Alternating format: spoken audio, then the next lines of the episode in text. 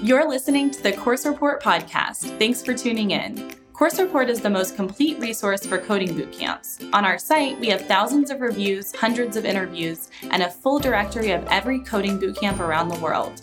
On our podcast, we're sharing everything you need to stay up to date on this blossoming industry. Whether you're a bootcamp founder or a future student, we hope you'll learn something on the Course Report podcast.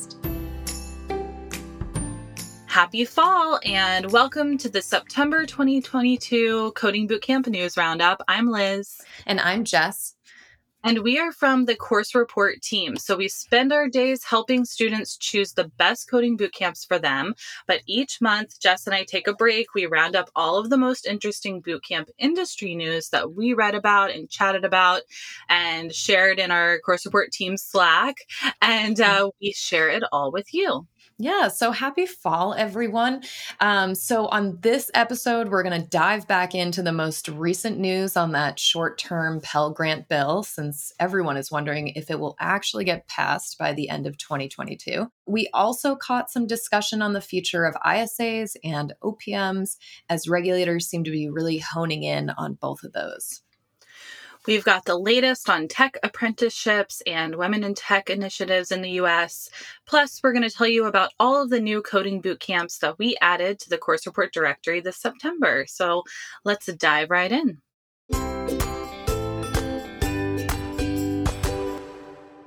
All right, so there weren't any notable fundraisers in the coding bootcamp space this month, but Full Stack Academy's parent company made a big announcement.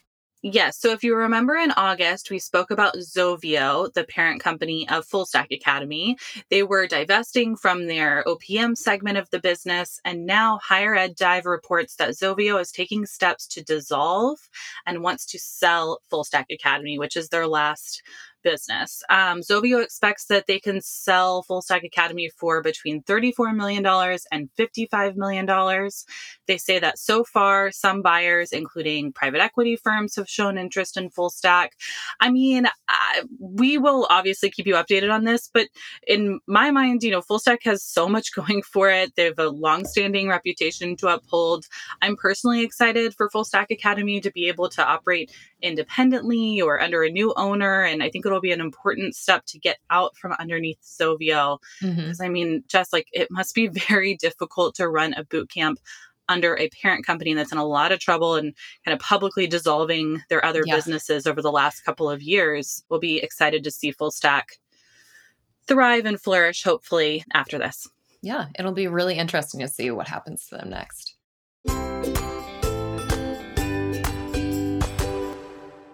And that Zovio news spurred higher ed dive and EdSurge to explore the larger OPM market in September. So there was quite a bit of discussion about regulation and OPMs and even ISAs, income share agreements this month.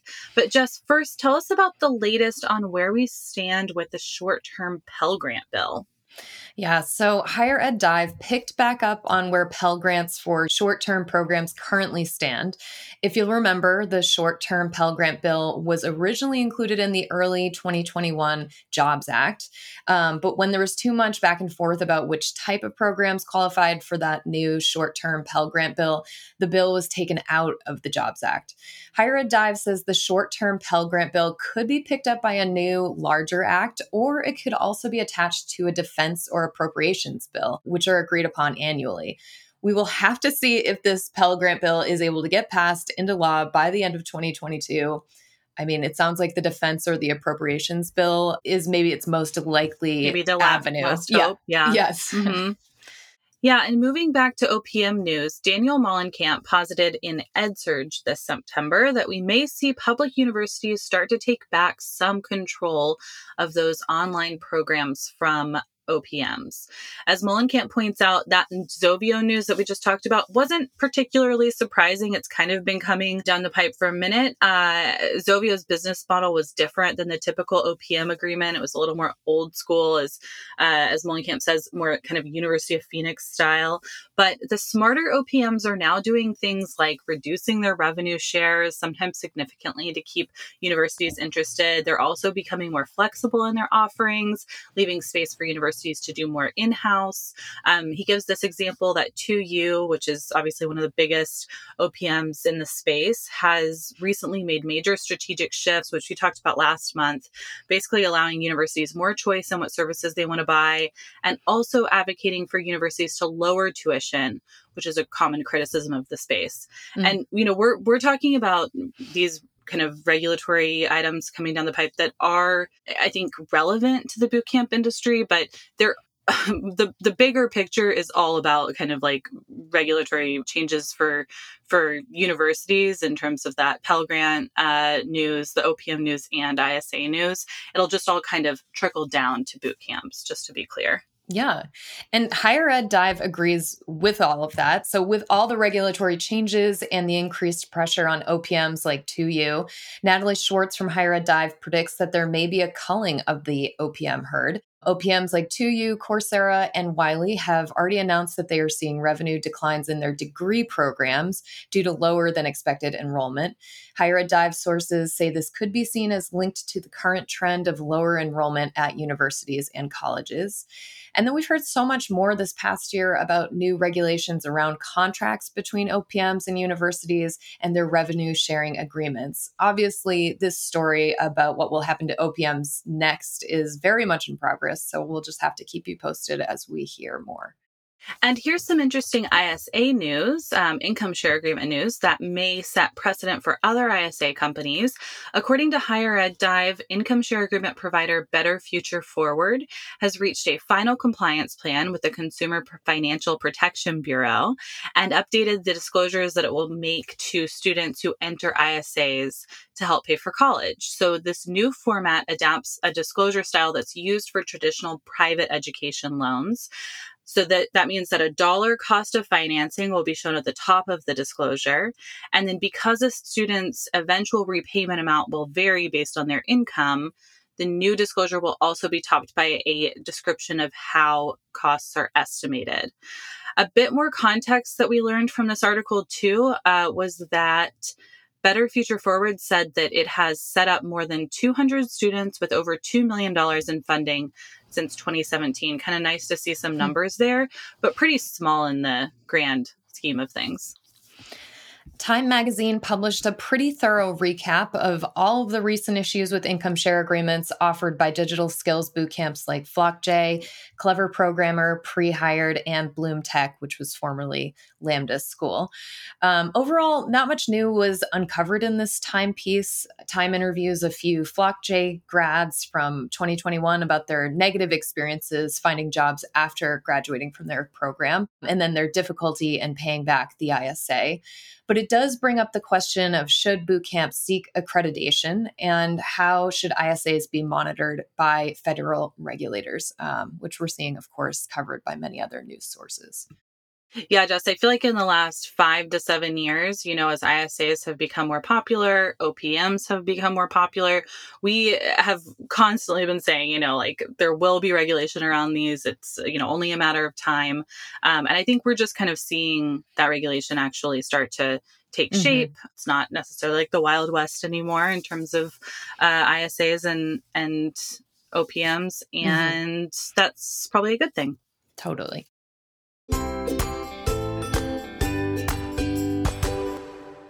The Biden Harris administration announced another apprenticeship initiative. So, Liz, what's the latest in their federal apprenticeship program rollout? Yes. Okay. So, this is more news that's much more broad than boot camps, but we love this push to champion apprenticeships in the US. So, this is the Apprenticeship Ambassador Initiative, which is a national network of more than 200 employers and industry organizations, labor organizations, educators, workforce intermediaries, and community based organizations who are committing to strengthen and diversify the registered apprenticeship. Over the next year, participants in this new initiative have agreed to do three things. One is to develop 460 new registered apprenticeship programs across 40 industries. Obviously, tech, IT, cybersecurity, those are included. Also, to hire more than 10,000 new apprentices, which is a huge part of this, the hiring part of it. And then finally, is to hold 5,000 outreach, promotional, and training events to help uh, other business, labor, and education leaders launch similar programs This kind of reminds me of the Tech Hire initiative a little bit, except it's all Yeah. Kind of rooted in registered apprenticeship, which is just such a uh, like proven model. Uh, And so, love to see more invested in that. Yeah, definitely. It gives those apprenticeships more accountability.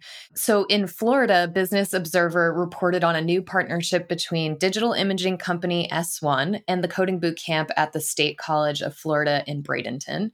Senior software engineers from S1 have agreed to mentor SCF boot camp students, and they meet with these students every week to answer any kinds of questions they may have and also give students insight on what it's actually like to work as a software engineer this sounds like such a great program with this kind of mentorship um, and hope to see more of these in future programs down the line.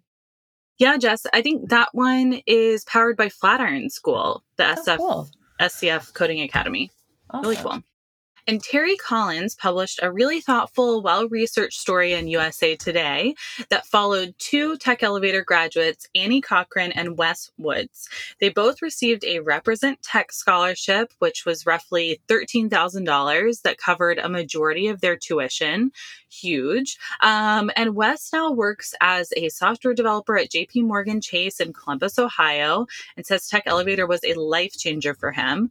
And then Annie is an engineer at Kroger, where she helps run that national grocery chain's new Boost customer loyalty upgrade program.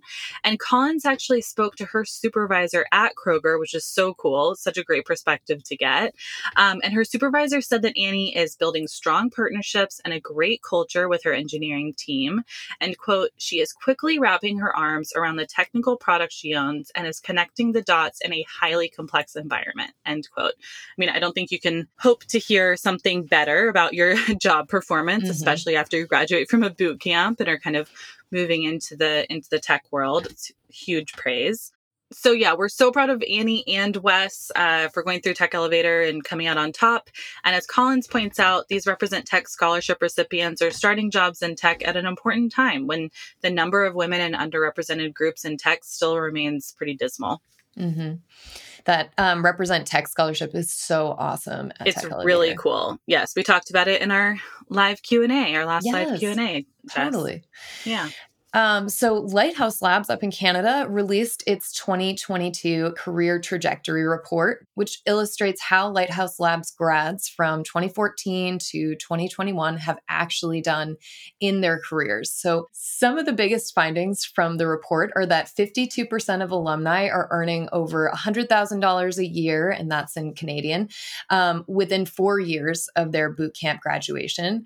95% of Lighthouse Labs grads are working in remote or hybrid roles, and alumni from 2021 co- cohorts have achieved a 15% increase in their average compensation. We'll link to this full report just in case you want to dig in and check out all the findings. I know it's pretty thorough.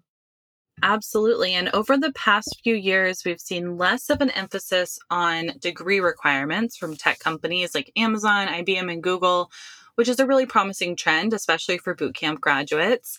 Tech talent, as we know, doesn't all come out of CS bachelor's and master's degree programs. So we love to see that trend. But as Lindsay Wilkinson wrote in HR Dive this September, as companies are looking beyond academic credentials, they're actually looking for IT certifications. So they interviewed Dakota Blakely for this article, who went the certification route instead of the degree path and says, quote, I think what's really nice with certifications is that because there's such a large variety, you can really tailor which ones and courses you do depending on what kind of job you want. They really help make you unique as an individual and they can separate yourself from others. End quote. Well, we saw a few women in tech initiatives come up a bit in this month's news. Jess, what was Rolling Stone's take on these women in tech initiatives? So, Jacob Matheson from Rolling Stone focused on whether there is enough diversity in women in tech initiatives, since these initiatives could be seen as supporting a binary of women and men. So, if these initiatives expanded their focus to include non binary and trans folks, they could then be seen as taking a more general approach to gender diversity. I think that coding boot camps like Hackbright Academy and Ada Developers Academy, which weren't mentioned in this article, they were initially aimed at women, but they've definitely taken note of this over the past few years and they have broadened their applicant pool to include non binary and trans students as part of a way to increase diversity in tech. And I'm sure we'll be seeing more of that going forward, but you know, always good to to point that out. Absolutely.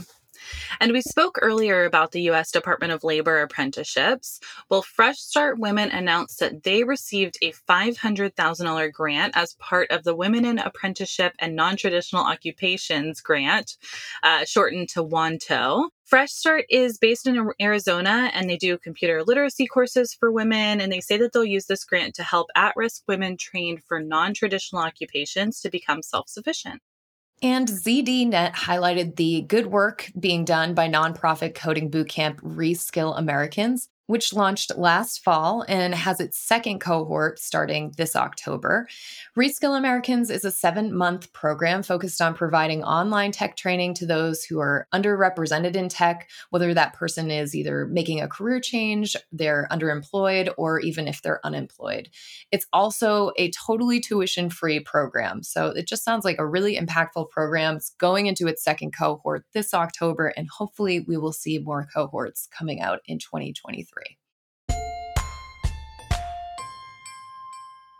Well, Jess, it's the start of a new school year in the traditional academic world, which means news of new coding boot camps and university partnerships. So let's start with the new university boot camp announcements. Yeah, so we saw that Simplilearn announced a partnership with Carlson School of Management at the University of Minnesota, and the school will be offering a cloud computing bootcamp. Metis is now partnering with universities to offer data science programs. Metis is uh, currently partnering with Florida International University, with the first cohort starting this October. Upright Education is partnered with Holyoke Community College and Springfield Technical Community College. Both of those are in Western Mass to offer full time and part time boot camps. According to Prolific North, UK based bootcamp Northcoders announced that they will now be offering a data engineering bootcamp. The first cohorts kick off this October and November. Business Live reports that nonprofit bootcamp FinTech Wales opened up this month. It's a new coding bootcamp that's based in Wales for the Welsh people there, offering coding and FinTech programs. And Proficient and Hackbright Academy Dev Mountain are bringing their Bright Paths program to Dallas. It's set to launch October 31st, and there are spots for 25 students who will attend a Proficient funded, meaning free to you as a student, uh, customized coding bootcamp for up to 16 weeks. Oh, I'm so glad to hear that. That's such an yes. awesome program. Yeah, if you're interested in that, I know, Jess, you've done interviews with mm-hmm. Mm-hmm. before on our blog. So, um, not specifically about Dallas, but yeah, we'll link to that in the really in the cool roundup. Program. Yeah, if you're interested and want to know a bit more. Um, and last, Holberton School announced it's enlarging its campus in downtown Tulsa, Oklahoma. According to Tulsa World, it's a five million dollar expansion that will nearly triple its campus size. Holberton Tulsa is enrolling on an average 100 students right now, but with this expansion, it's expecting to train five times that many in the coming years. Amazing! Wow, cool for Tulsa. And of course, we added 10 new schools to the course report listings this month. Mm-hmm. First, we added the University of New England online boot camps, which is powered by Upright Education, and digital marketing boot camp Kraftschule. We've added Scandinavia-based bootcamp School of Applied Technology, which is has an acronym of SALT, S-A-L-T, and online coding bootcamps Learners Academy and Go IT to our listings. There are a few new data bootcamps in our listings Sirius, Data Stack Academy, and Stack Fuel. And then we added a new Web3 bootcamp, MetaLearn. Definitely starting to see more Web3 boot camps mm-hmm. in our mm-hmm. listings. Mm-hmm. Um, and if you've ever wanted to learn how to code and how to surf simultaneously, we just added the coding bootcamp, Code and Surf Bali, which is based in Bali and does coding lessons and surfing lessons all together. Work life balance.